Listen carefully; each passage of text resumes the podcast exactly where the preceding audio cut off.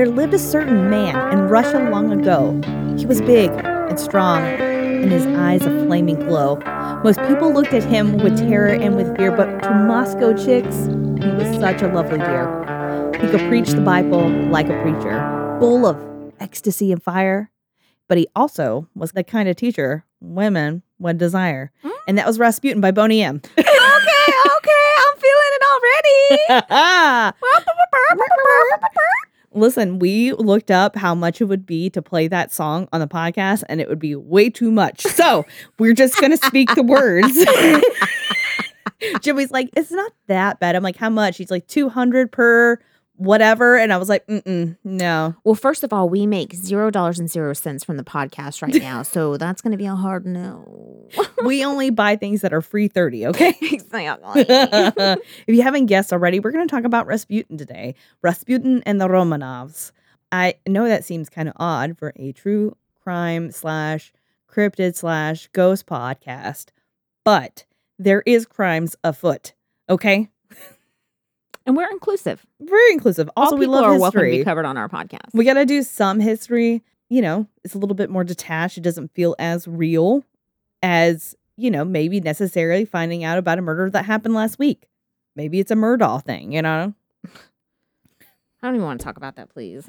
Uh, I considered doing that one time, Oh, please don't. Not I for was- a while. And I was gonna do it, and that was before the trial, before the Netflix special. And I started looking, and I was like, "Oh my god, I lived near these people in the Low Country." The last thing I want to do is talk about more rich white lawyers. Thank no, you. thank you. No, thank you. And then it blew the fuck up. Now it's interesting. Don't get me wrong, but it's I, the Low Country. if anybody even covers it, I'm like, next. I don't even want to hear about it. Okay, Ariana Grande. Next. Thank you. so let's talk about this, the sauces real quick. So last podcast on the left, they did their own series on Rasputin. It's episodes 310 to 313.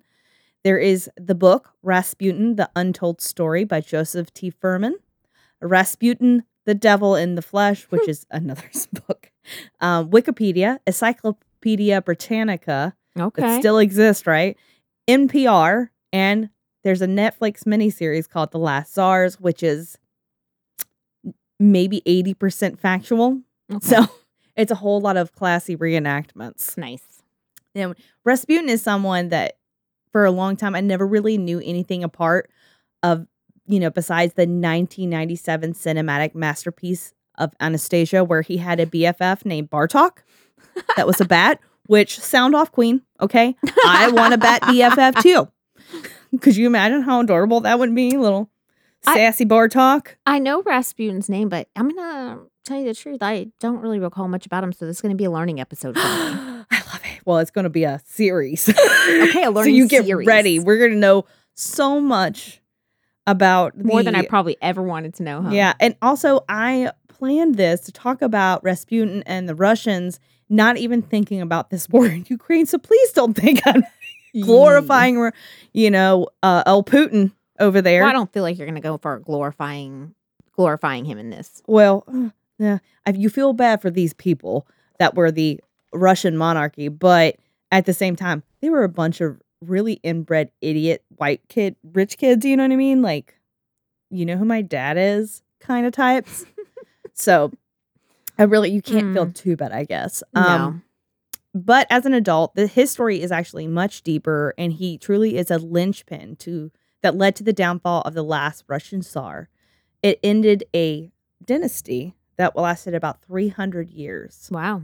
So we're gonna talk So is about he a good guy or a bad guy? good and bad. Okay. Um, Just trying to get a little context of how my emotions need to go. honestly, Rasputin, you you kind of he's cheeky, and you're kind of like, you know what, Mis- respect, but also at the same time, you, you know, JJ, do you know who Rasputin is? Of course you do. of course he does. He's all things history. Mm-hmm. so, oh man, that's now I feel like the pressure. You should. He's here live. He may correct you. Are you gonna give me like some like serious like that's not true, Jen? Eyes like because listen, fact check me now. Don't embarrass me later, JJ. Don't let it air and then be like, Becky, Jennifer had this, this, and this wrong. listen to this dumb bitch. I didn't have this on History Channel. First of all, he would never say that those words about you. He's like Jimmy. He's like confirm no. Mm-mm. Uh-uh. Confirm no. That's it. That's where it stops. Call you a bitch. I value my life too much. Because this bitch is crazy. fuck yeah, we are. Rasputin. He was born in Siberia, January 10th, 1869. Long ago, but not so long ago. But if you think about Siberia, I don't know how much you know about it. I really don't know, didn't know a whole lot until I researched. I've been there twice. You've been to Siberia? No, but I'm glad that you believed me. well, listen. my lying game uh, is stepping up a notch. You did live in Germany for a while. I was like, wait a second, did they have you stop it? I feel like that's very out of the That way. was where our layover was. That's where our layover was. Jimmy ended up in what was the country that you were in layover? Romania. So like I would believe the army would do some dumbass shit like that. true, true, true. he was like, it's just like Euro trip. Just like the meme I made of you guys on the train. yes. so Siberia, it is four and a half million square miles of nothing. Hmm. and generations of that has been nothing and it's a place of exile really it's fucking cold it's russian potatoes without any seasoning Potatoes like and raw ass potatoes Nobody around. nobody It around Sounds like a dream to me, honestly. Because if I was on a deserted island, my one food I would pick is potatoes. but it would be so cold for you i would It's all right. I can build I a would fire thrive. and a log cabin, that's and I true can make those potatoes mash, fry. boil them mash them stick them in a stew exactly. so se- You're just describing my best life. that was a lord of the rings reference Oh, because what you know what I loved is that you were like, you know what, I love that life, and both of them are like, have you heard about second breakfast? the nerd is so strong right now in this room. It I'm so sorry, Becky. it is. I apologize. I will I refrain from any more of those pressure of the nerd cra- cloud crushing me. the pressure is so big. so, 77% of Russia's land is in Siberia, but less than a quarter of its population lives there. oh wow. yeah. So, uh, it's cold and it's desolate, like my heart with a Russian twist. And there's the Jennifer I know and love. I was like, God damn it, starting out strong, real strong. Solid. it was said that the night that Rasputin was born, there was a large comet that shot across the sky above their home, making him destined to be, you know, making him destined to be great and do great things. There was somebody else we covered that had something like that happen when they were born. I can't remember now. Oh, Gilles de Rais. Yeah, under There the we go. black star. Yeah, yeah, yeah, Yeah. yeah, yeah. Girl. Thanks. but that story was made up. He did not really get born under Oh. that. You know, a, a lot of things have been said about his birth and his childhood, and they're made up and based in the occult and mysticism. Probably because shit is boring as fuck fucking Siberia. and why not make life exciting by adding some credence to some wild stories? Duh. His father, Efim, was a fat, stooped peasant farmer and church elder who had been born in Pokraskovia in 1842. Show off. Uh, they t- I, Pokraskovia is said in every one of these documentaries like Oh. 30 million times. So by the end, I'm like, Pokraskovia. I'm basically Russian now. I'm basically, I look at me. Do I not look like vodka? Thank you. you do look like you grew up in Siberia with the The right, yes. I do not look like was. People will be like, "You were really born in Florida? You're awful pale. I can see all your veins. I can see your organs. I'm translucent." he was born in Pokraskovia in 1842. And just like many Russians, he loved strong vodka. And he married Rasputin's mother, Anna, in 1863. Just some regular old Siberian peasants doing their Siberian things, doing, living their best Siberian lives. Good for them. And you know what you do when you're in a cold, desolate place You You make have a noth- lot of babies. You are so good. They had seven fucking other children, all who died in infancy. Oh shit. in early childhood dude. to That it. took a dark turn real quick. I know. Would you expect anything less? I probably would have stopped after the second or third one died. I'd be like, I'm gonna call it a wrap. This is not meant to be. the infant mortality rate in Russia is astonishingly high at the time. As you can tell, that they had eight children and seven kicked a bucket. Well, you know, that was probably back in the days when they laughed at the guy who said you should wash your hands. They were yeah, like, rubbish. we were literally having a conversation because I read an article yesterday that California is banning like Skittles and some other brands because they have found there are certain parts of these candies that have car- well-known carcinogens in it. Yeah, Jimmy's well, like, "What the fuck?" And I was like, "You know what? What do you think people did in like 1970s when they discovered that maybe you shouldn't be drinking hard liquor while you're pregnant? Like, psh, ain't nothing wrong with my baby. She's got a little bit of a soft head, but maybe whenever they were like, if I spread this radium all over my face, it gives me a glow. look how shiny I am." what do they think fucking hot Cheetos has in it? Oh my god, there that is not a natural color. You're right. You're right. Mm. Oh. But thanks for eliminating Skittles. Take a little more joy out of my life, California. Uh, right. Not much else is known about um, Ephraim and his wife Anna in terms of hobbies and and all, but we do have rumors. His father was supposedly a sex addict, and he would- Obviously, he had eight children. yeah, and he would even have sex with Rasputin's mother while she was pregnant, which was a big thing. Go, clutch thy pearls, okay? Ugh. So once when she refused to have sex, it was said he screamed, Potora pobic, voltok nitujevo, which means, hurry up, push it out.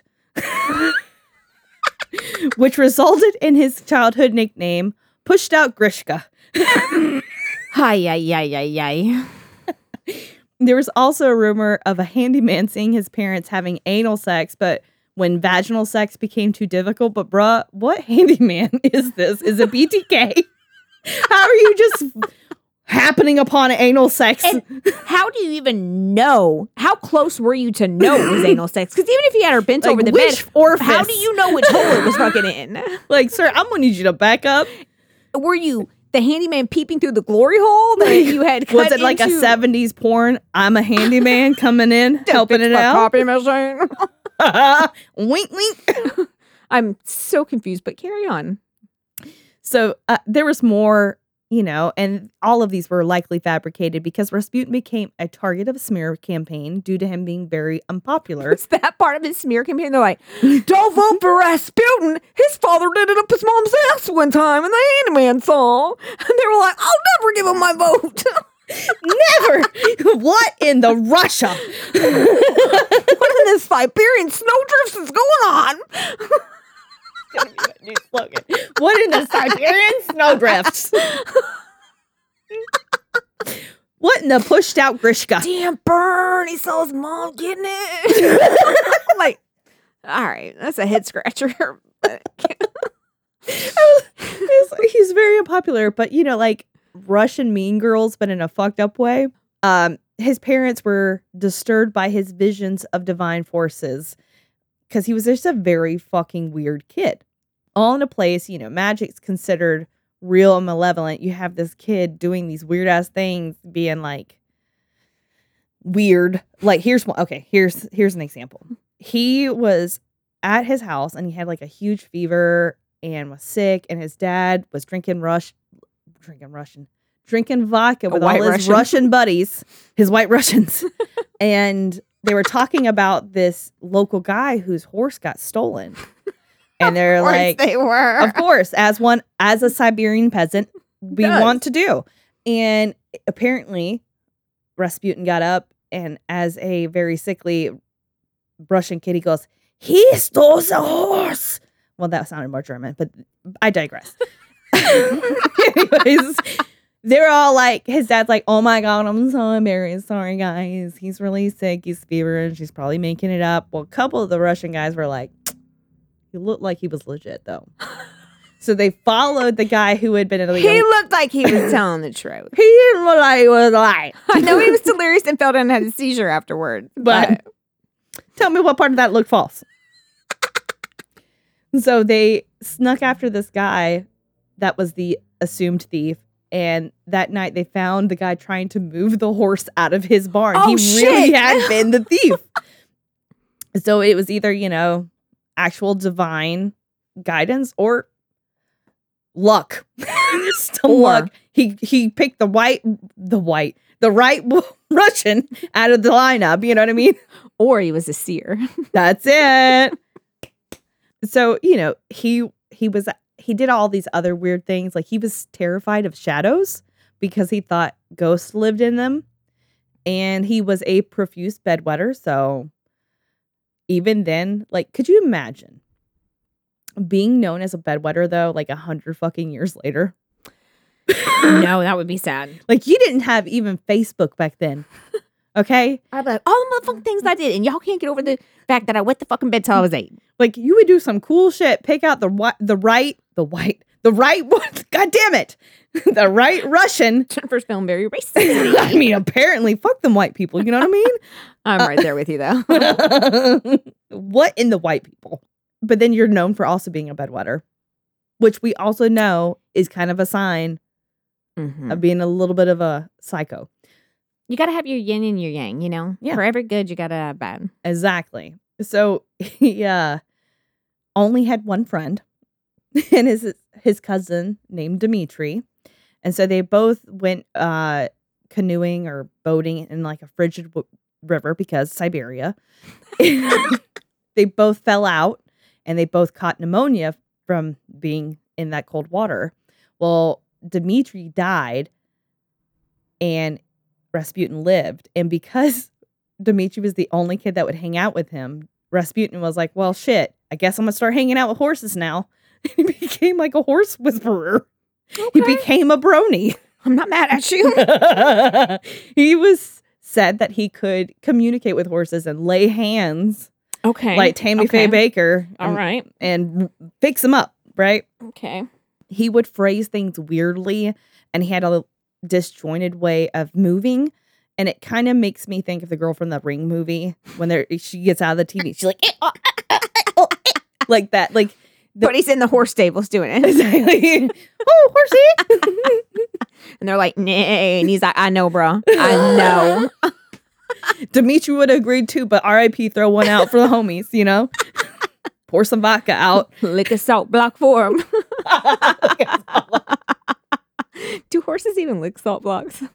Yes. Okay, cool. They do, though. I'm pretty sure they do. Jimmy, you had a horse. Time for a fun fact, Jimmy. fun fact. Jimmy's Fun Facts.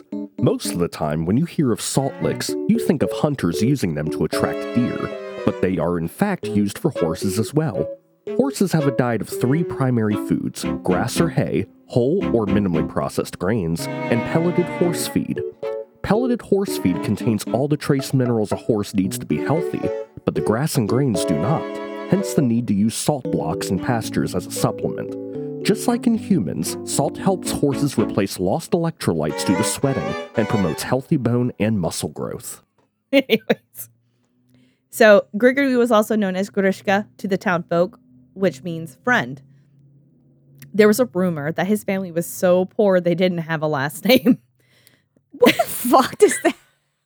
like, your mama was so poor, she didn't even have a last name. This even makes sense. I know.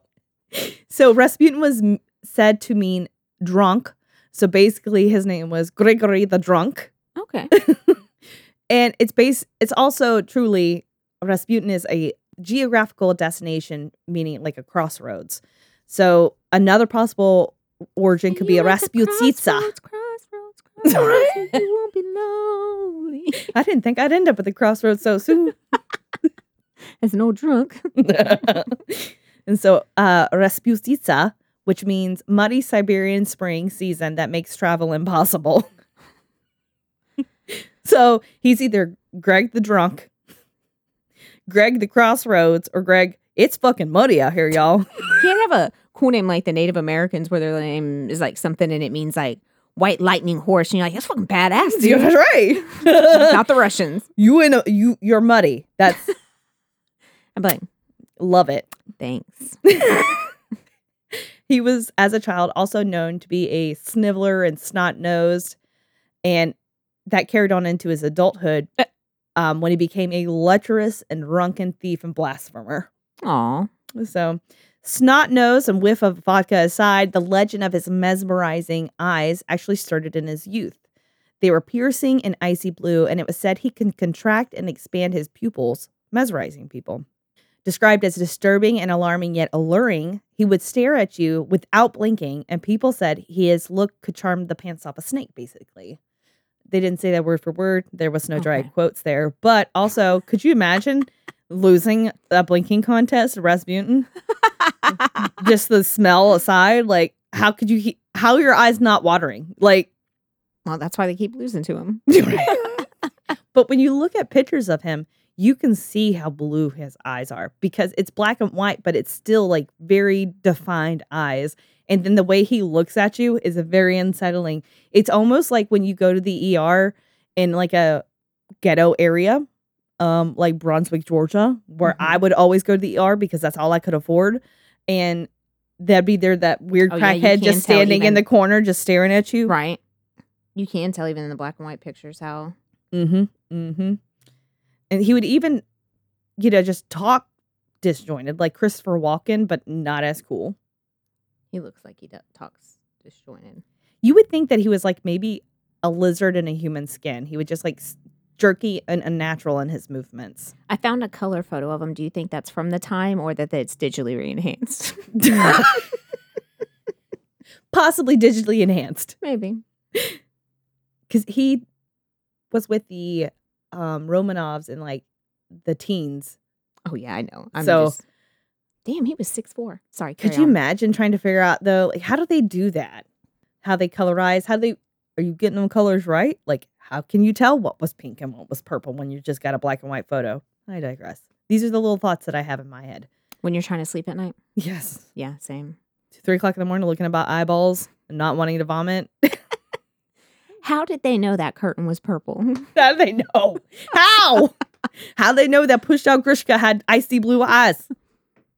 I let both of us cocked our head and said, mm, mm, Hmm? tell me more. So his family, much like other Siberian peasants, were illiterate and highly religious. And they would go on regular pilgrimages to monasteries all over Siberia. Some families do Disney, but his family trudged through the desolate winter to visit cheery monasteries. We do Disney. Yeah, I would much rather. Um, at 17, his family allowed him to go on his own pilgrimage on his, you know, just solo. So Okay. what what do they call it? Rumspringa? Mm, Oof. I feel like the Russians would outdo the Amish on Rumspringa. uh, for sure. They're already drunk. They will outdrink them for sure. So he met a girl named Praskovia Dubrovina at the feast of the Assumption of the Virgin Mary. Oh, She was 20 years old, which was considered to be an old maid at the time. Most people started early in life um, having children, as the life in Siberia was a dismal early 30s. damn! That bitch was like fixing to die. like, that She's bitch like, is about I'm on to. my deathbed. Will you marry me? She's like cocoon age, like 1995 era. like, can she even have kids anymore? Does she even have teeth? Probably not. Actually, That might be a plus at that time. Ugh, sorry, that made me want to gag so bad because baths Yeah. were not a thing. no, they weren't. His hair was looking awful greasy in them pictures. Oh, we'll talk about that. Uh-uh. And yay! And so he brought her home as his wife a few months later to introduce her to her family and have children. The first three children died from scarlet fever and whooping cough, respectively. The next three did survive. Wait a minute. There's no way because they had to have had like natural immunity and stuff. I mean, you know, why else would we have made vaccines? Because people didn't really die from that stuff, Jennifer. So check your facts. I better. I mean, let me get my shit together, okay? Carry this on. feels like big government. It does, but whatever. You always find a way to bring it in, don't you, Jennifer? Always me and my, my vaccines. so the next three did survive into the adulthood, and then they had a seventh child that also died in infancy. But in this time, this was just seen as a manifestation of God's will. Like these kids weren't destined to live, survival of the fittest. I mean, it was survival of the fittest Yeah. then. I mean, they looked at those kids as like, okay, that's gonna be my next farm worker. like, And they were like, "Ee." like ah, damn, this one died of whooping cough. God damn it, Anna. I don't need to to laugh. get your It's shit not together. funny. It's- it's it's not terrible. but I have to laugh through it to get through it. Talking about dead children. What else can you do but laugh? Yeah. you see me in a child's child's cancer ward. It's a real delight. dark.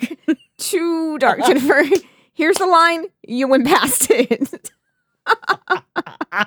Oh, now that I know, I'm gonna really go past it. this is why people don't invite me places. It's the whole plan. I mean, you start making some childhood cancer jokes, you'll never have to worry about seeing another soul. Not even Kidding. me. I don't think I I'm can. kidding. I'm kidding. All right. So from 19 to 28, he would act religious half the time, but then a massive chat of a person the other half of the time. He would be that drunken asshole who would leave his wife riding his cart under the influence around town, screaming and yelling obscenities at people. I'm mad at you. Have a good time. You're in Siberia. All your kids are dying.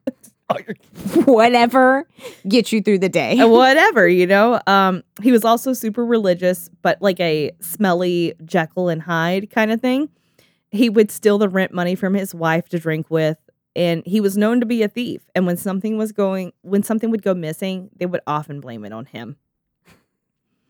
Some people stated that he was so evil he had a small horn growing out of his head, hidden under his rasnet's hair. Rasnet's type hair. Rats nest hair. Rats, you get what I'm saying. You know what I'm saying. But like if you look in his pictures, like how his bangs kind of come down and they're Uh-huh. greasy. What happened is he was stealing a neighbor's fence, like taking it apart, putting it in a wheelbarrow with the intention of taking that shit. And the neighbor came out and was like, "The fuck you will," and took an axe and hit him in the head. Ouchie. It hit him in the head. Uh, well, uh, Rasputin had ta- gotten an axe and axe and was like threatening him, and he picked up the neighbor picked up a piece of wood and hit him on the head and gave him like a permanent goose egg. Was it like Looney Tunes? He hit it and he was like, whoop. So That's what I'm picturing. the next line I wrote is Becky, what with your medical knowledge would you think that is called? and now I know it's Looney Tunes. It would be called a hematoma. Did they never go away or like just like because his stayed for the rest of his life? They said it was a horn trying to grow out of his head, but it really was that. Well, like medically, it probably was a devil horn. In my medical opinion of Siberia at the time, It was most definitely a devil horn. It's probably just scar tissue. possibly, yeah. So he would like he grew his hair out and kept it kind of combed over the Not me. I would have parted and let that bitch be there just to like. Could you imagine when you walk down the street, people would most definitely like go to the sides. Uh, uh, uh, uh, mm, mm, mm, mm, mm, mm. It was like today. when COVID was in the height, and I would go to the store and my scrubs. People would literally like walk to down to a different aisle, and I was like, you know what? I thought it was because you were very royal in your appearance. Nope, they was afraid I was literally like a walking COVID spore, and I was okay with it. I would Look, wear it on purpose because everybody got the fuck out the way. She's ground zero. Exactly, exactly. I was like, Shit. I should have been wearing scrubs all through the. Yeah, I'm here for it because I can't stand trying to pass someone on the aisle and they put their buggy right in the fucking middle, or they got it on the left side but they walk to the right side to look at something. I'm like, ho, you don't need the whole aisle. No, no.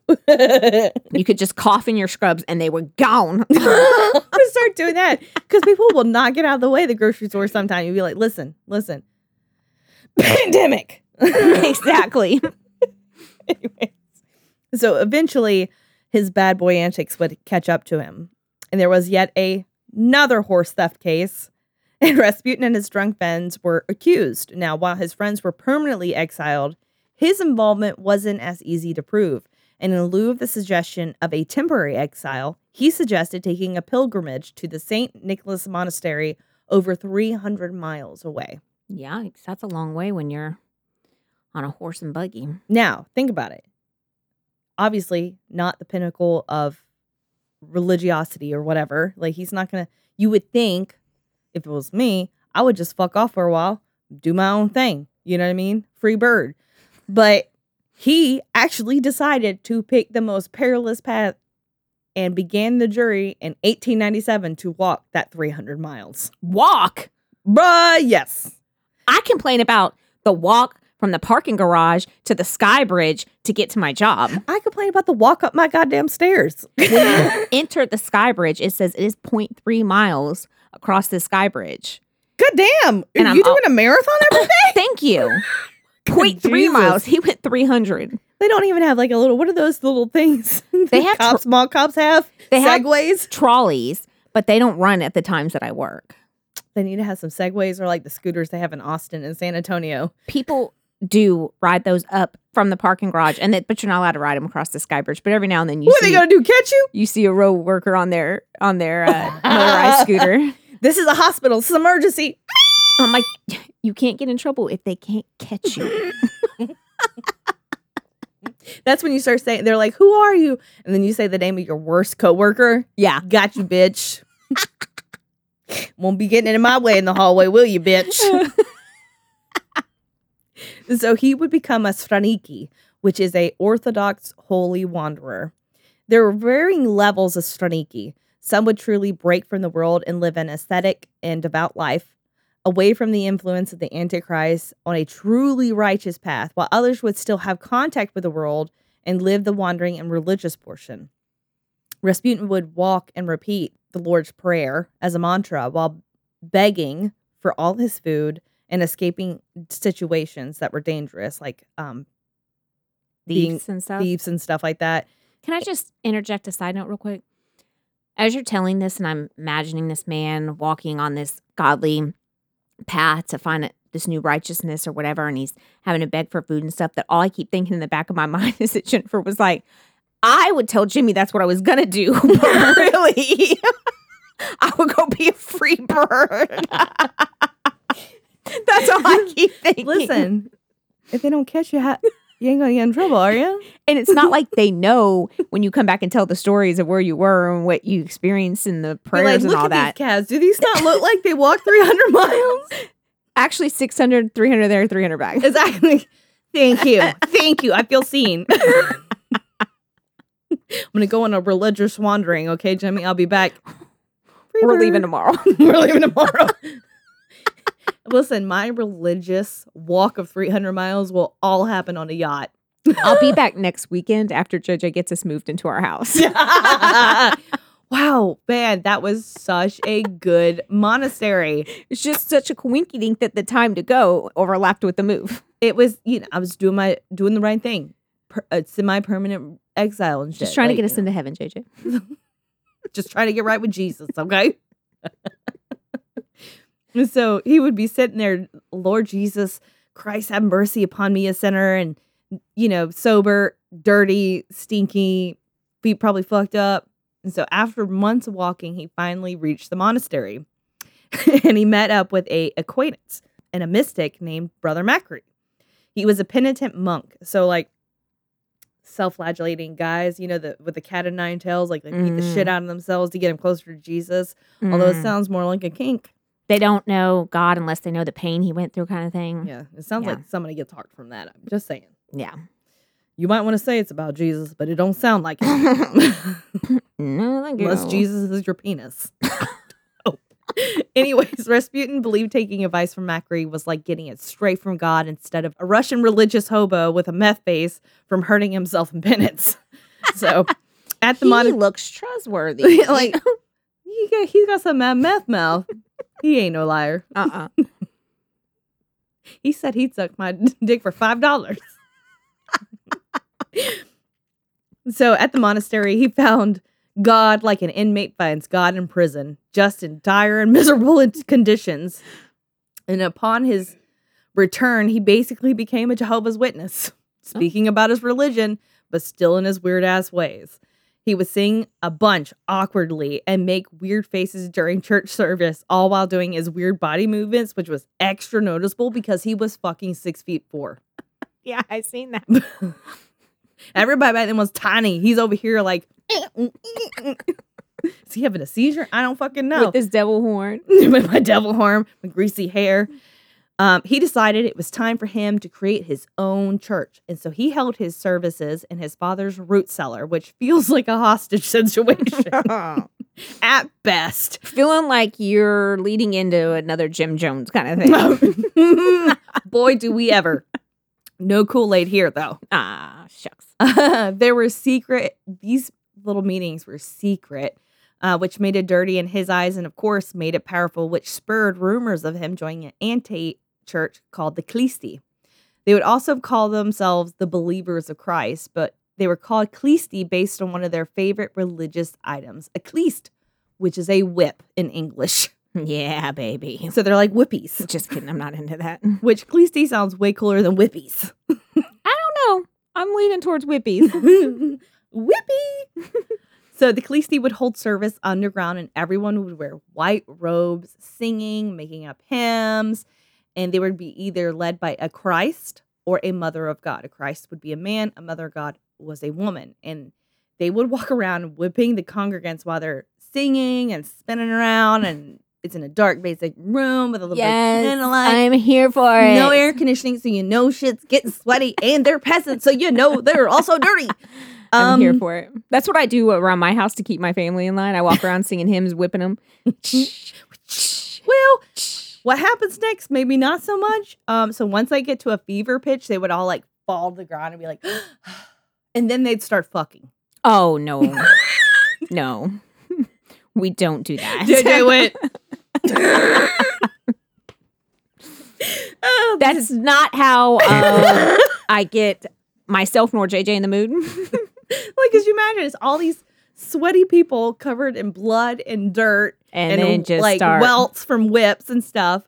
And baths are not regular, so the funk's unreal. Can we say yeast infection? that's how we spread diseases. That's how we start diseases. They believed that all sex was a sin, but to get rid of all other sin, they would sin with sex to scare the other sin away with their dark courage. So you're scaring the evil, you're scaring the Satan away with the dick. Like, Okay.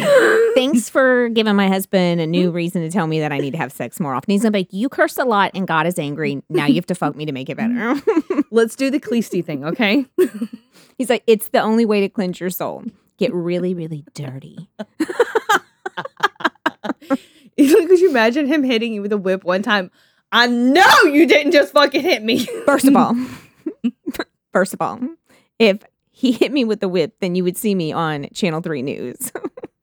this bitch Crazy ass midget lady burnt her whole house down. She said, nah, what you not about to do. and so he did uh go to a couple Khlysty services because he also loved to fuck. But he knew he wanted to do more than fuck in mildewy basements. So he would use hymns like the Khlysty, but without the sex, hoping he could just create his own system. One day while working in the fields, he had a vision of the Virgin Mary. She didn't say anything, but she pointed in uh, a direction. Some believed him when he talked about this vision, but they were rural peasants, and it was honestly not uncommon for people to believe the unbelievable at the time in the desolate Siberian tundra. Because why would make anyone make up visions? So he just got done having dirty orgy sex in a filthy basement, Mhm. and then he was having visions. Sounds like syphilis to me. It does. But who am I? But who am I to judge? I'm just a girl doing a podcast. That's it. With my best friend. He's thinking after post orgy in the field, these have to be coming from God, right? Obviously. Obviously. So he decided he was being told to go to on another pilgrimage. So in 1900, he headed to the monastic community of Mount Athos in Greece. Walking from Siberia would be nearly 2,700 miles, and Google Maps informs me that it would take at least 37 days to walk that. Is that straight walking or any rest? Straight walking. Oh, so a lot longer because he's Yeah. not going to walk nonstop for 37 days unless. To me, if I ever did, it would be a thousand days because this bitch is not Oh. walking. Actually, you said it was 2,700 miles. Mhm, It would be 2,700 days because I'm going to do about a mile a day. mhm. And then I'm going to have At to rest. yeah. You do uh 0.6 miles a day just the Sky Bridge alone. and You then I it. have to rest for a good eight to 10 hours. now, think about this. How long this walk is, how far. He didn't take a bath at all. He would not even touch himself. He wouldn't change his clothes. And when he went to bed, he would chain his hands so he couldn't touch himself at night. He took you to the nth degree. That's got to be the worst case of sweaty balls ever. Sweaty balls. he had to have been chafing. Oh my God. Yes. Oh. Because I don't even think they had underwear then, did he? Just dick and No, balls just- flapping around. Flapping in the wind, you know what I mean? Um, he would actively try to make himself disgusting and unattractive. So he would like sit in swamps for hours and get eaten up by bugs. Already not a fan of not taking a bath thing, but you're gonna voluntarily get ate up by fucking mosquitoes and shit. Not here for it. no, no, mm-mm, mm-mm. He would eventually become disgusting and he'd cover in bug bites and grime and whatever other mysteries the road, meaning his smell would gag a maggot on a dump truck. Ugh. Once he arrived in his pristine shape, he discovered that nearly all monks of the monasteries were homosexual. Oh. And while he was the freaky type, it weirded him out, so he just left for Siberia. Wait. He walked all that motherfucking way, and just because they were gay, he was like, "Ooh, I'm out." Yeah. This took two years of his life to First walk all- there and back. A year to fucking Greece and a year back.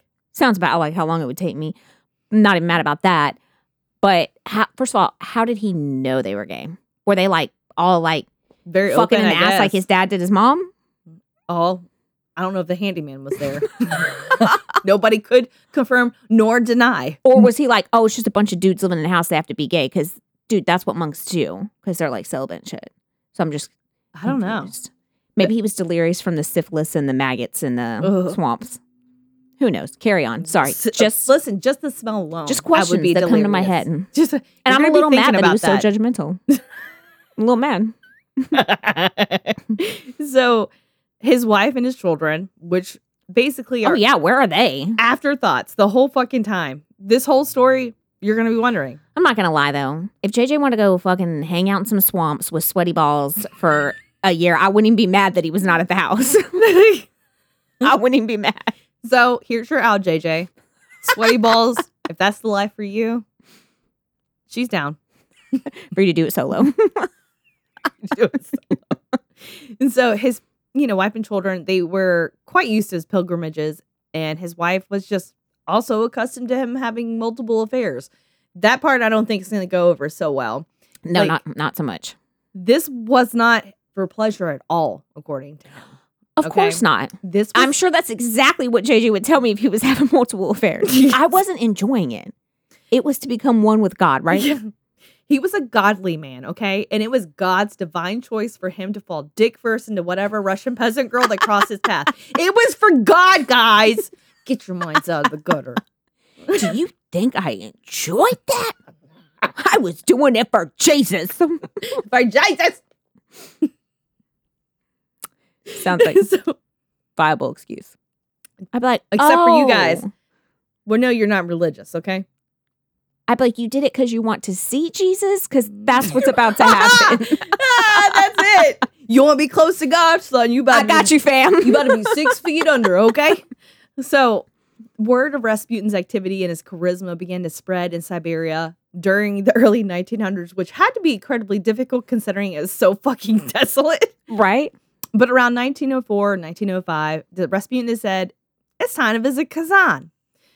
I don't know what Kazan is, but whatever. This is where he acquired his reputation as a wise starets or a holy man who could help people resolve their spiritual crises and anxieties. Spiritual anxieties? What is I just that gets me. What are Maybe your they were- spiritual anxieties? Maybe going to hell.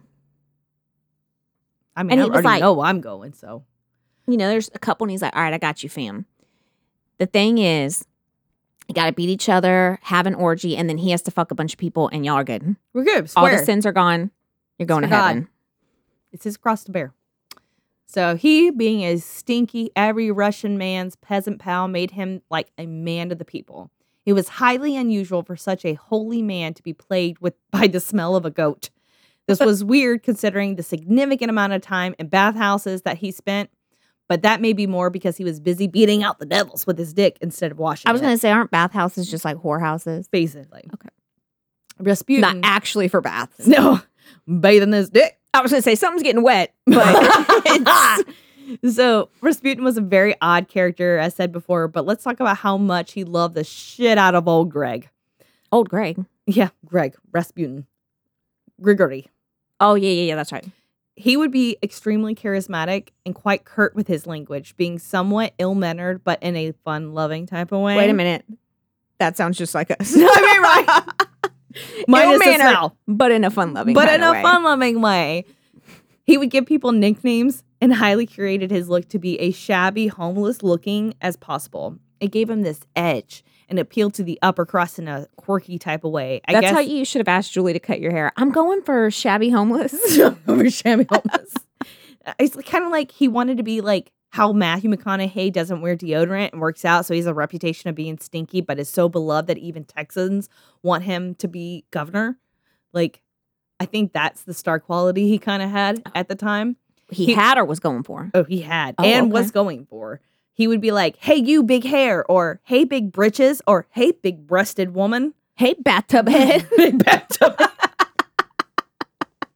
he would be the bridge between the working class and the rich for the church, a, a way to get more buy-in. Kind of like how Trump is huge in the with the working class because he skewed and curated his presentation to the public an apparent tell it like it is attitude. So like even though he's not that, he pulled this whole look off. Pulling it off. Well, he did in that bathhouse. so he was also incredibly talented at reading people and manipulating him with his charm. He would watch bo- Same. right? He would watch body language and work people like putty in his hands by curing depression and malaise and with a mere 30 minute conversation somehow. He would also make a lot of predictions that were random, but every once in a while it would be dead on by a matter of odds. I mean, you make enough guesses, one of them's damn to be right eventually. It'd be like, call me now for your free reading. um, his table manners were alarming. His beard was flecked with food. He licked the spoon before serving it to others. He tore the bread and fish apart with his fingers, and he wiped them on the tablecloth. Some people were like, "This is disgusting." Other people were like, "Oh my god, he's so quirky." And it's quite possible that he exaggerated his gaucherie to set himself apart from um, the well mannered aristocracy. You know, he wanted to be his own character. what I'm hearing is that even back then, girls liked red flags. Oh, all of them. you see that? That's a that's a sea of flags, and they're all red, baby. He met with the local bishop of Kazan, and despite rumors that Rasputin was having sex with his female fo- followers, Rasputin impressed him so much, he decided it's time for you to go to St. Petersburg, which is like the capital. Florida? Yeah. you know what? Basically the same. It's a bunch of old white people. He was like, I've done Siberia, done the monastery, I've now done I'm gonna try the Kazan. beaches. Let's go. Let's go. So, but at the time, you know, it's like this first pilgrimage to St. Bird, St. Petersburg. That's like about five years. He goes from being a nothing stinky peasant to being a really popular stinky peasant. so, like real rags, Rich's story. Um, except like St. Petersburg was a bit like San Francisco of Russia. Okay, at the time they were very sexually open, very liberal, very relaxed, not conservative. I'm, I'm thinking open homosexuals, which already know he doesn't like. Yeah. Well, he eventually came around on that. Oh, like, oh, well, good. you know, you love who you love. I guess he was down with any love happening within the vicinity of his crotch, you know? Okay. There is I'm also glad to know his judgment is is fading. it was so sexually open. There were a crazy amount of ads for venereal disease cures, if that is any indication of what St. Petersburg was in the early 1900s. like, I'm here for you it. got you got the clap. Let's take care of that.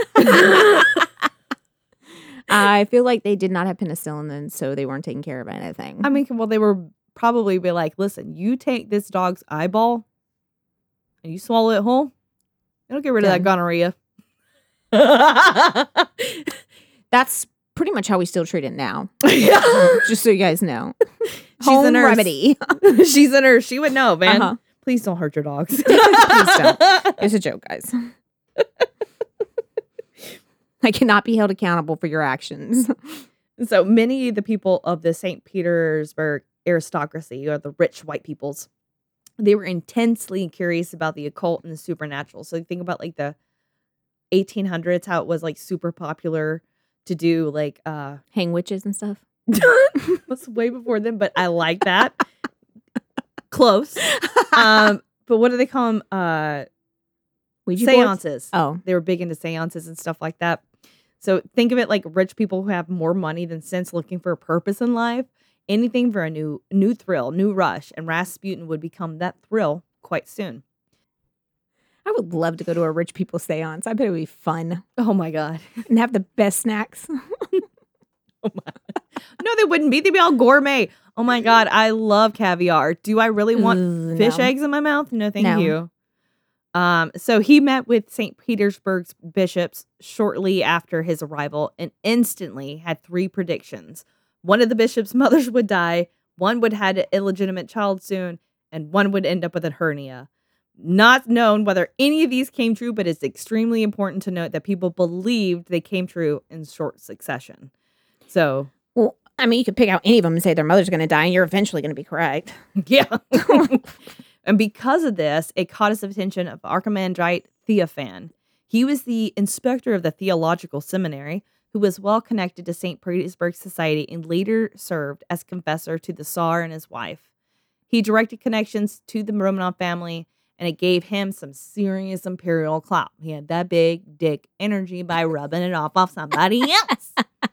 and so he was friendly with Greg, and who he actually wrote it down. He's like, who amazed us all with his psychological purpose, purpose, purpose, purpose, mm, perspicacity. There you go. Loving it. Perspicacity. If it had not been in that quote, I would not have written that. Calm down. And became one of Rasputin's most important and influential friends in St. Petersburg. So Theophan invited Rasputin to his apartment where he introduces old Greg to the Black Princesses, which you would think they're talking about us, but they're not. they're talking about Malitza and Anastasia Montenegro, who had married the Tsar's cousins, Grand Duke Peter Nikolaevich and Prince George Maximilianovich Romanowski. They were nicknamed jointly as well the Black Peril, the Crows, and the Cockroaches. They had me until that point. I was like, oh, that's not cool. Yeah. That's just rude.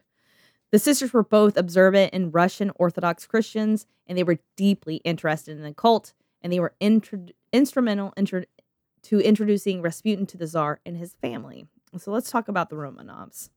I know this is going to be a big history lesson, right? So, in order to understand why Rasputin was such a large linchpin to the downfall of the Russian monarchy, we need to learn about the Romanovs. So, let's take a stroll through history class lane and talk about Nicholas II. He was born in 1868 um, during the reign of his grandfather, Emperor Alexander II.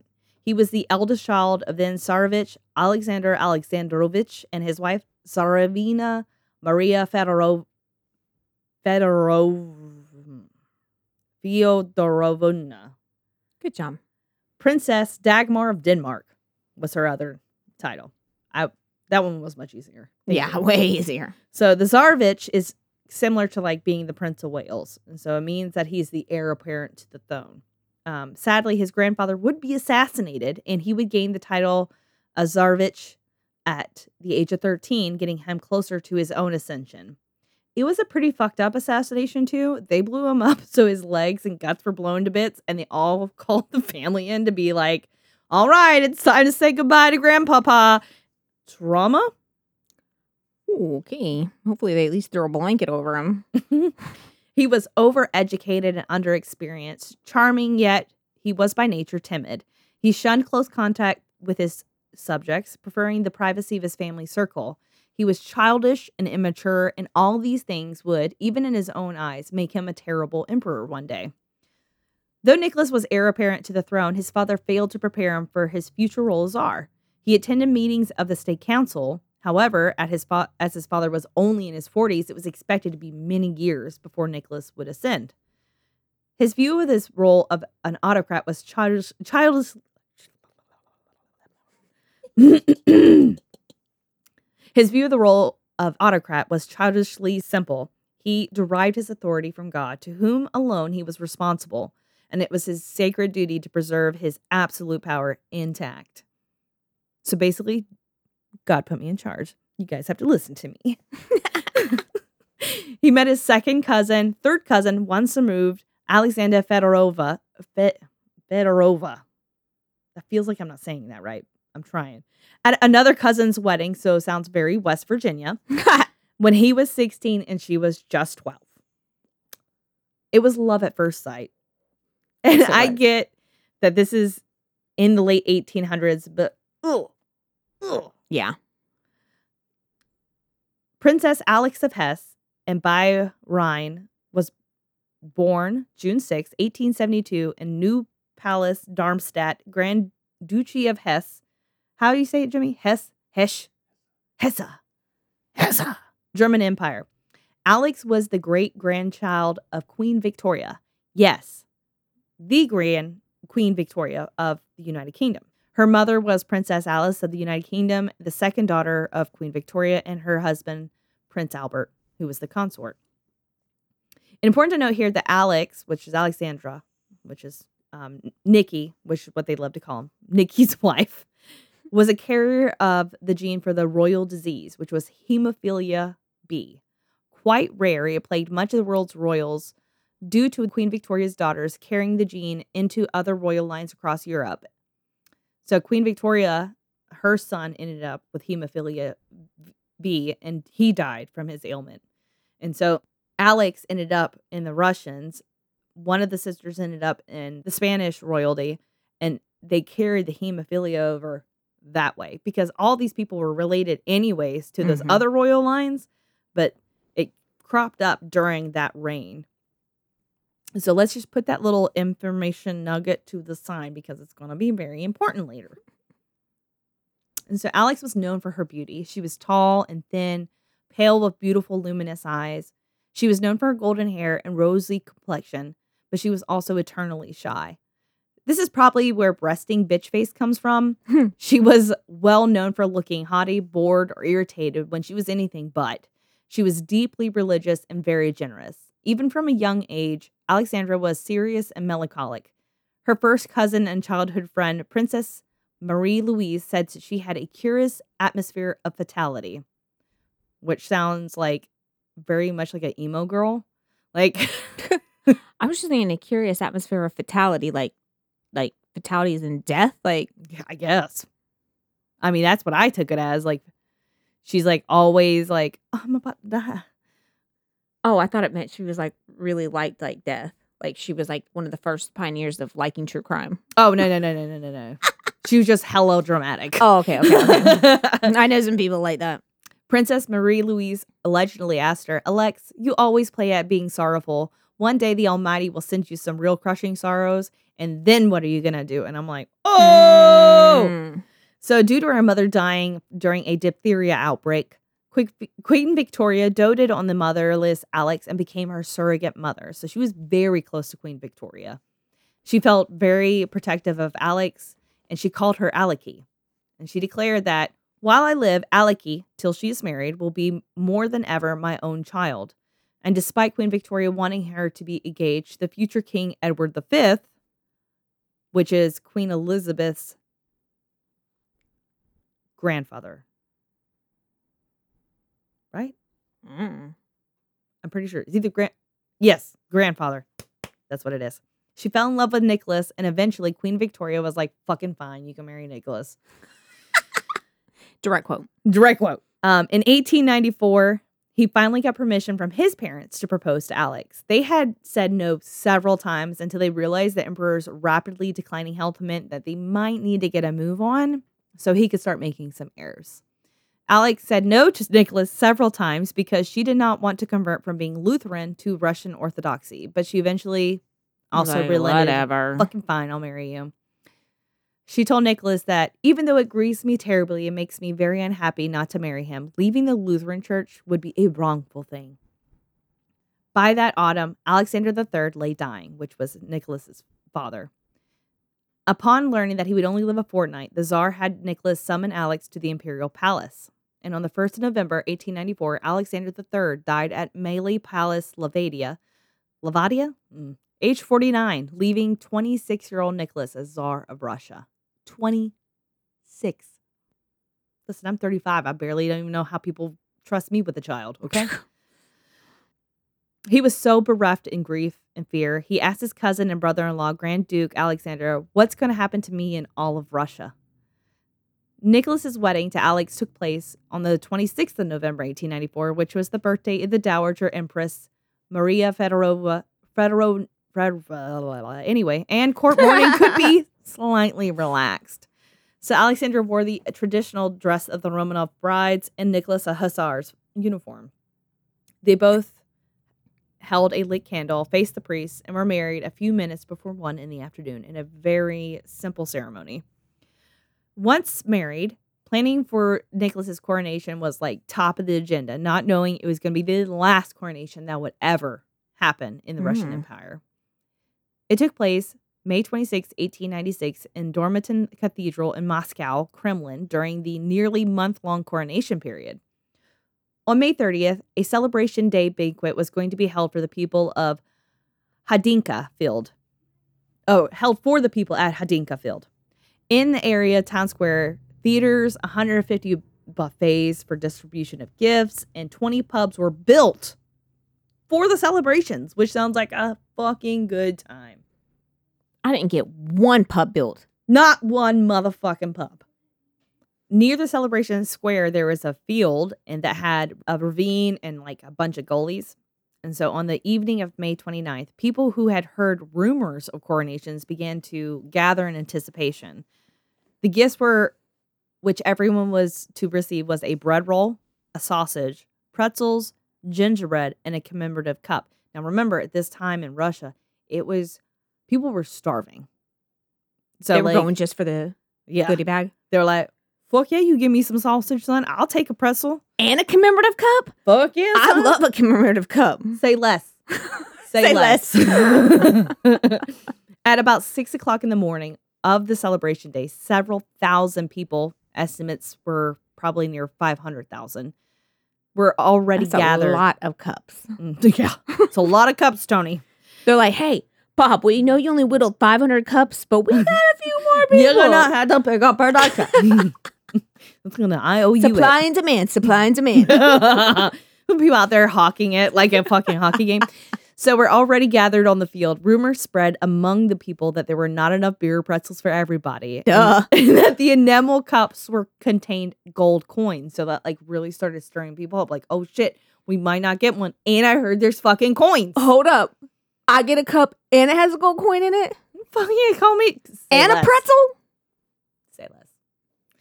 I didn't get none of that at my fucking wedding or birthday because it's basically what a coronation is. I'm just looking at you, JJ. Just looking at you, JJ. and she ain't got a single chalice. nope, Not a single not one. cup. Okay? Just saying. I'm gonna need you to rectify that. My birthday's in a few months, like nine. Take note. You have plenty of time. You can Start whittling now. Listen, I hope he does buy you one. And you open too. that box and be like, the fuck are you doing? and I hope it has raptor calls coming out of it. Ah, it's happening. and so a police force of 1,800 men failed to maintain civil order and a catastrophic crowd rush occurred. Shocking. Yeah. It was like like Astro that World all over again. what was it he was doing during the hey, he fell down. Eh, eh. what are you doing? Ooh, auto tune, full force. A total of 1,282 corpses were collected from the scene, and the injured number between 9,000 and 20,000, which feels like a very large, like, you know, 9,000, 20,000. Not exactly close. Somewhere in there. I don't know. Eh, I'm not good at counting, okay? You lost me at 9,001. Well, they're probably like 20,000 complain, but we know like 10,000 are just Mm. saying it to try to get their cup. Yeah, they just trying to get a cup. now you're just trying to get shit. I won't sue you if you give me a cup for my knee that I hurt. ow, ow, get the whiplash. Ah! A cup will sure make it go away. You better have two coins in that bitch.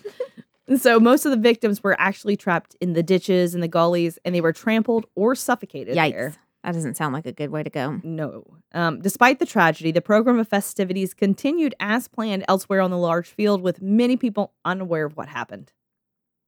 Okay, first of all, they were not unaware. they just, They just ignored it. yeah, like, I ain't seen shit when I trampled that person in their face. They were like, but when you had your coronation, did 20,000 people get trampled to death trying to get to you? Say less. so, the emperor and the empress made an uh, appearance in the front of the crowd at the balcony of the czar's pavilion. Pavilion. Pavilion. Papillon. In the middle of the field around 2 p.m. By that, the traces of the incident had been cleaned up, but the memories of it unerasable. A festival ball was scheduled that night at the French embassy, and when Nicholas heard of the stampede, he could not display the slightest emotion and that night attended a ball given in his honor. First of all, he couldn't or didn't care. Truly didn't have any emotion. Like he it. really didn't have any. Like he was just like, uh, okay. Oh, I thought you said he was like putting on a show. Like he's like, I can't let Oh, no. people know I'm upset. No, No, no, he he, was didn't give a fuck. basically doing the Travis Scott. Like, I feel so sad about this, but it was a sick show.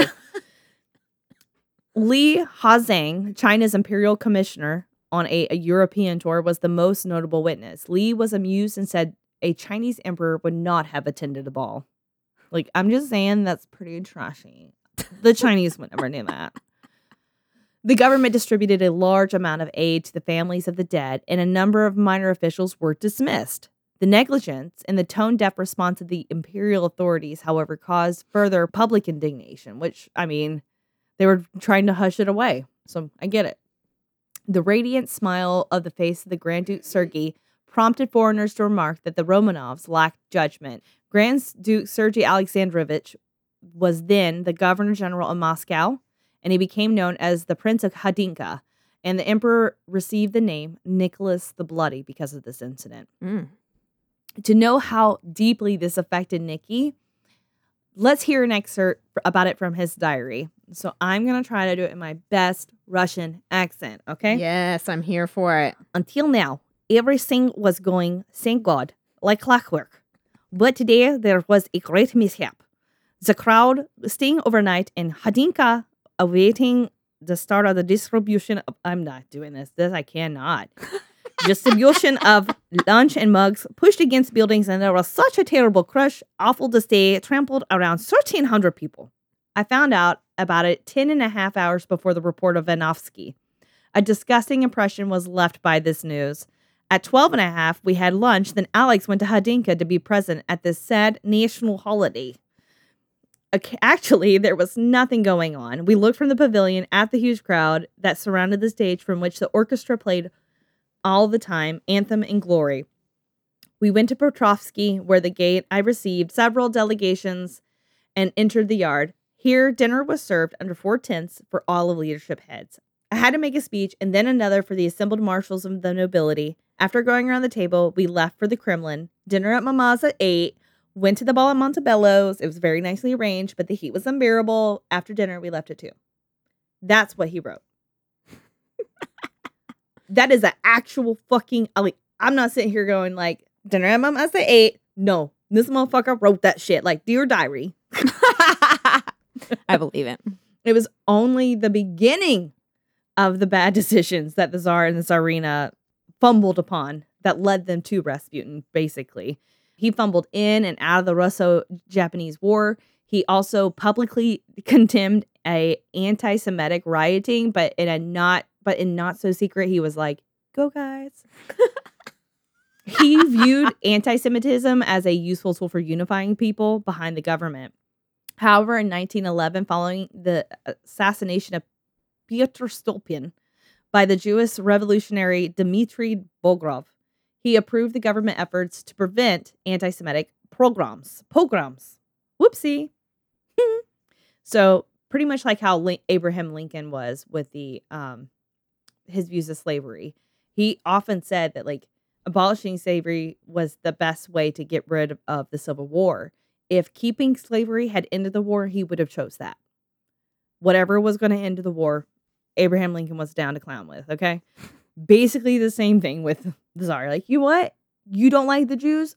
Uh, me neither. Wait, you love the? Ju- me too, fam.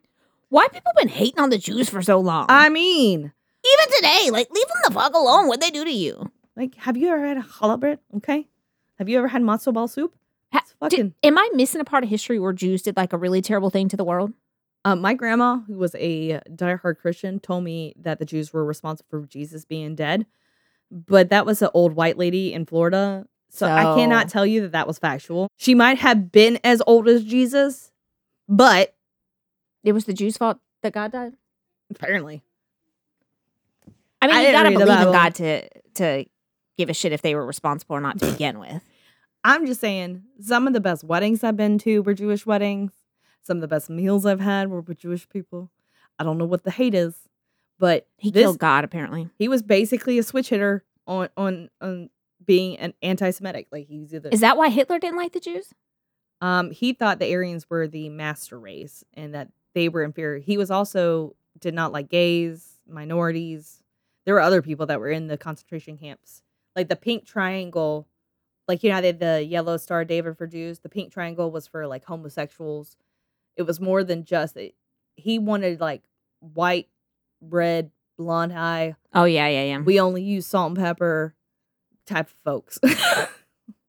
we all know you got to have a little bit of little little spice. Okay? Listen, kids, this is what happens when you don't pay attention in history class. You turn out like me. but you get to learn it from me. Yes. And I'm And JJ and I've Jimmy. never met those. They're over here history shaking their head and co-signing shit. yeah, right. They're like, you know what? Sounds legit. They're like, "Eh, your grandma was smart. So one of the biggest fuck ups was Bloody Sunday.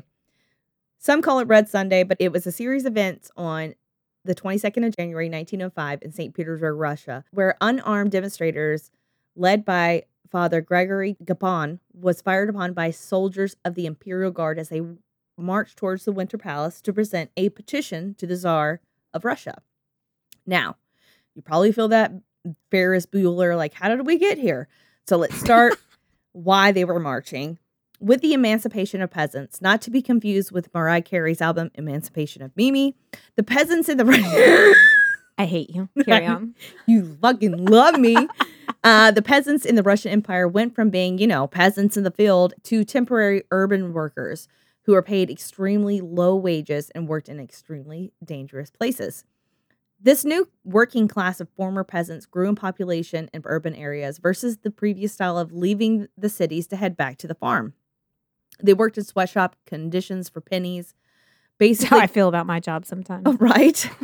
Causing the workers, led by um, Priest Gapon, to draft, draft a petition to make clear the problems and opinions of the workers and called for improved working conditions, fairer wages, and a reduction in the working day to eight hours. How long were these fucking people working that they were like, you know what, eight hours? We need, we cannot.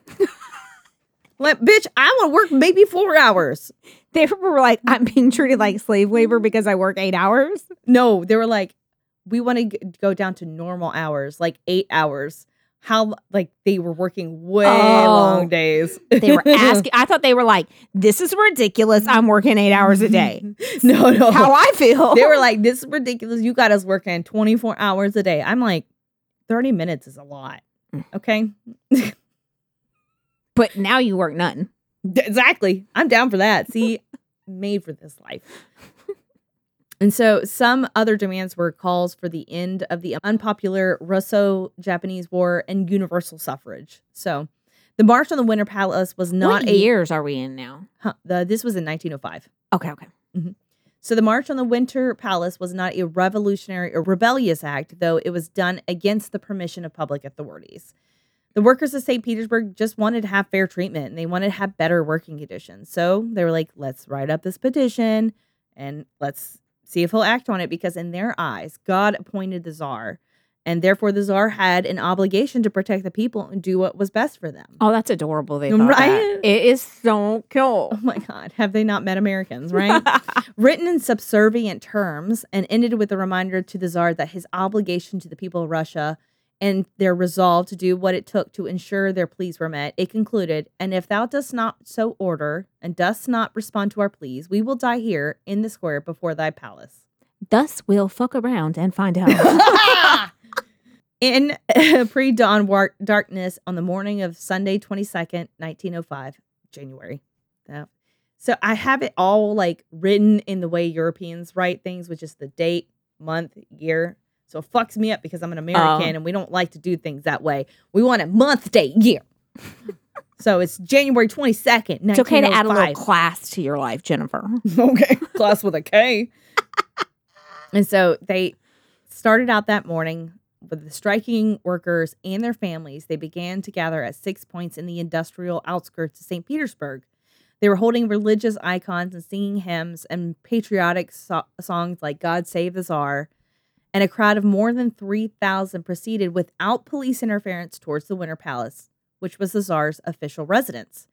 They were unaware that he wasn't even there. His wife was like, Y'all hear this shit's happening? We getting the fuck up out of here. And he was like, Nah, we don't need to go. And she's like, The fuck, the fuck we staying? And they were She's like, like, according to this graph, if we continue to fuck around, we will find out. Yeah. So they shagged ass, as Becky used to say. And while a good leader would receive and listen to these peaceful protesters, he him not being there appeared cold and uncaring, which really was. So a report had been made to the czar that there were measures being taken, you know, to contain all these protesters.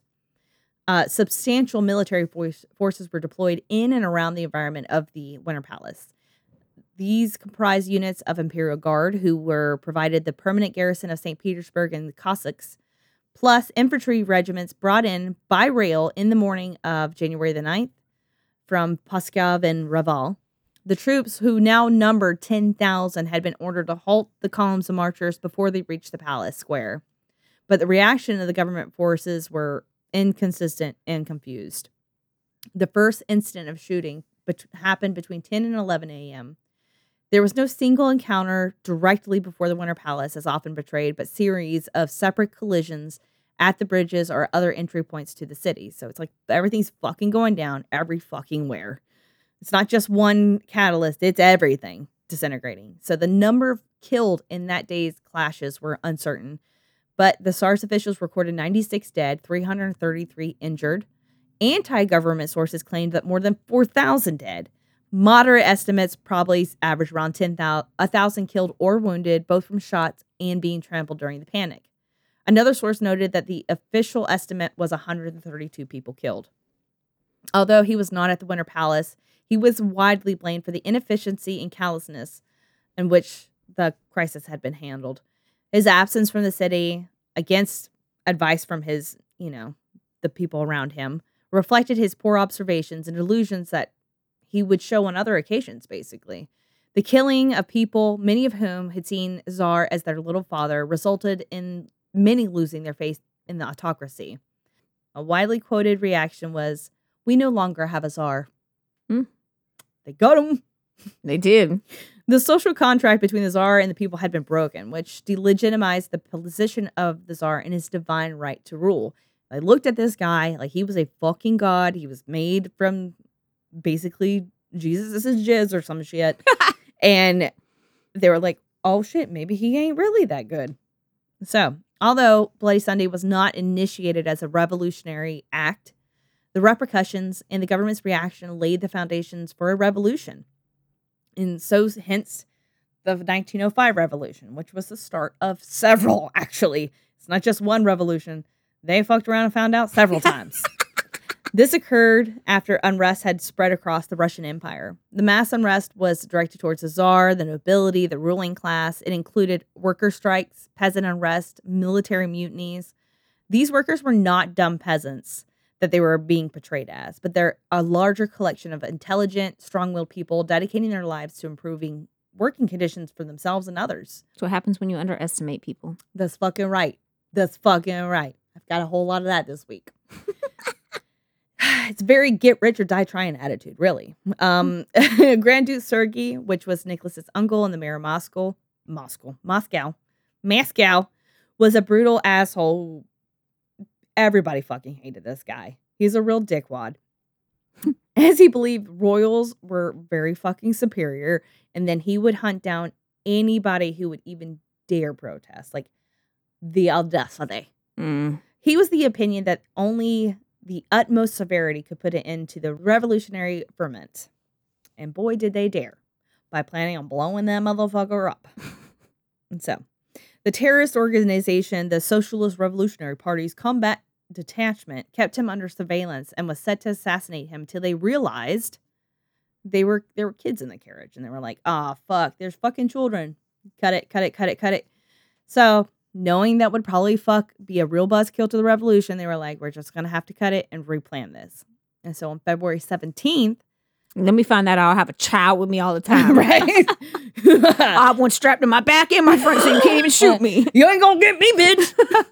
and so the carriage of the Grand Duke was headed for the Governor General's mansion when Ivan Kalyayev stepped forward and threw a nitroglycerin bomb right in that motherfucker's lap.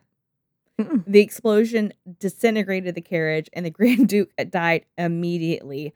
Scattered all over the blood-stained snow lay pieces of scorched fur, cloth, leather. The body of the Grand Duke was mutilated. The head and the upper part of the te- the chest and the left shoulder were like fucking blown off and completely destroyed. Some of his fingers, which still had rings on them, they were found in a nearby building. Did the people like pilgrimage and get the rings? But I'm sure they probably did. I would have. So being I'd been like, so delusional on why this would happen, Sergey's wife went to go see Ivan in prison, and she was like, "Why'd you kill my husband?" He's like, "This is a quote: I killed Sergey Alexandrovich because he was a weapon of tyranny.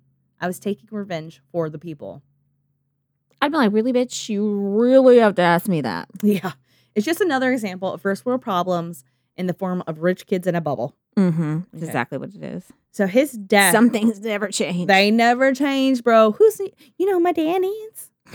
uh, your dad is Murdaugh, and he's in jail right now. Okay, try getting that, Buster.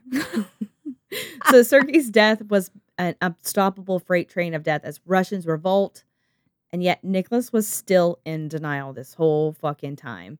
He spoke to his secretary. You're talking as if this is a revolution. To which the minister replied, Your Imperial Majesty, this is. a revolution. Wake up, son. And so this ended up, you know, forcing Nicholas to enact a Duma. In just like you, the United Kingdom has parliament, this is what a Duma is pretty much. Except the Duma has almost no fucking power and he can tear them apart and put them back together anytime he fucking wants. It's basically was something to just make everybody feel better about it. I'm picturing this guy up in his castle looking like Cersei when like the shit was really raining down. She's like, no, it's all right, it's all right. They're not gonna do nothing. It's all right, it's all right. And they're like, oh, like the bricks are literally falling around us. And she's No, like, no, no, it's cool, it's cool. No one's gonna do anything. Nothing's happening. Don't like, worry. "Mm." This bitch ain't ever phone. and then it did. yeah. and so Nicholas was a petty bitch about this, you know, about Sergei being killed. And he pretty much started cracking down on revolutionaries. And it ended up with alarming rates of arrest and executions. Oh, I'm sure. And that's where we're going to leave for today. And the next time, we're going to pick up on the Tsarina, Alexandra, and how fucking dumb she is, and her relationship with Rasputin and his Um, rise to fame. I'm excited. This was a fun little history lesson. It so this was probably going to be the more boring of the episodes because I have to like for me for the longest time like I knew that there was imperial unrest in Russia and that's what led to the Romanovs dying and everything and Rasputin and all that jazz. But I did not know why they were so upset. So hearing like all these like it's very Marie Antoinette like you can have your cake. Well, let them have cake. Just let them have cake if that's all we have. Like like you guys solve the problems. Very Kim Kardashian-ish, okay? So I'm really excited about the next time because to hear um what it was like for the Tsarina and her children, and then you hear about Anastasia, which is not as important of a character as people make her out to be. But that's it for now. if my history teachers would have taught history like this, I'd have paid attention more.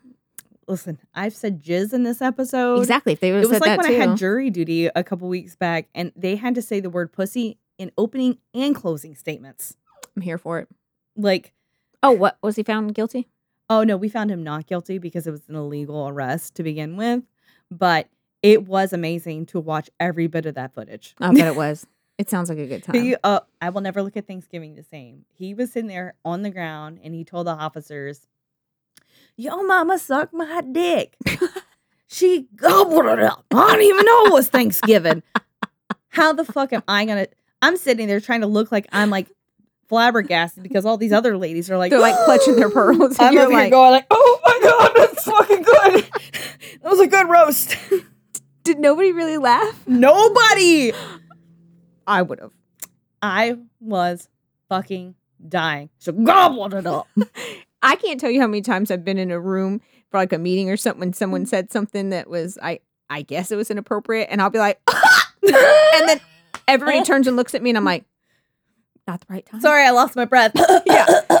I choked on something. My water went down the wrong pipe.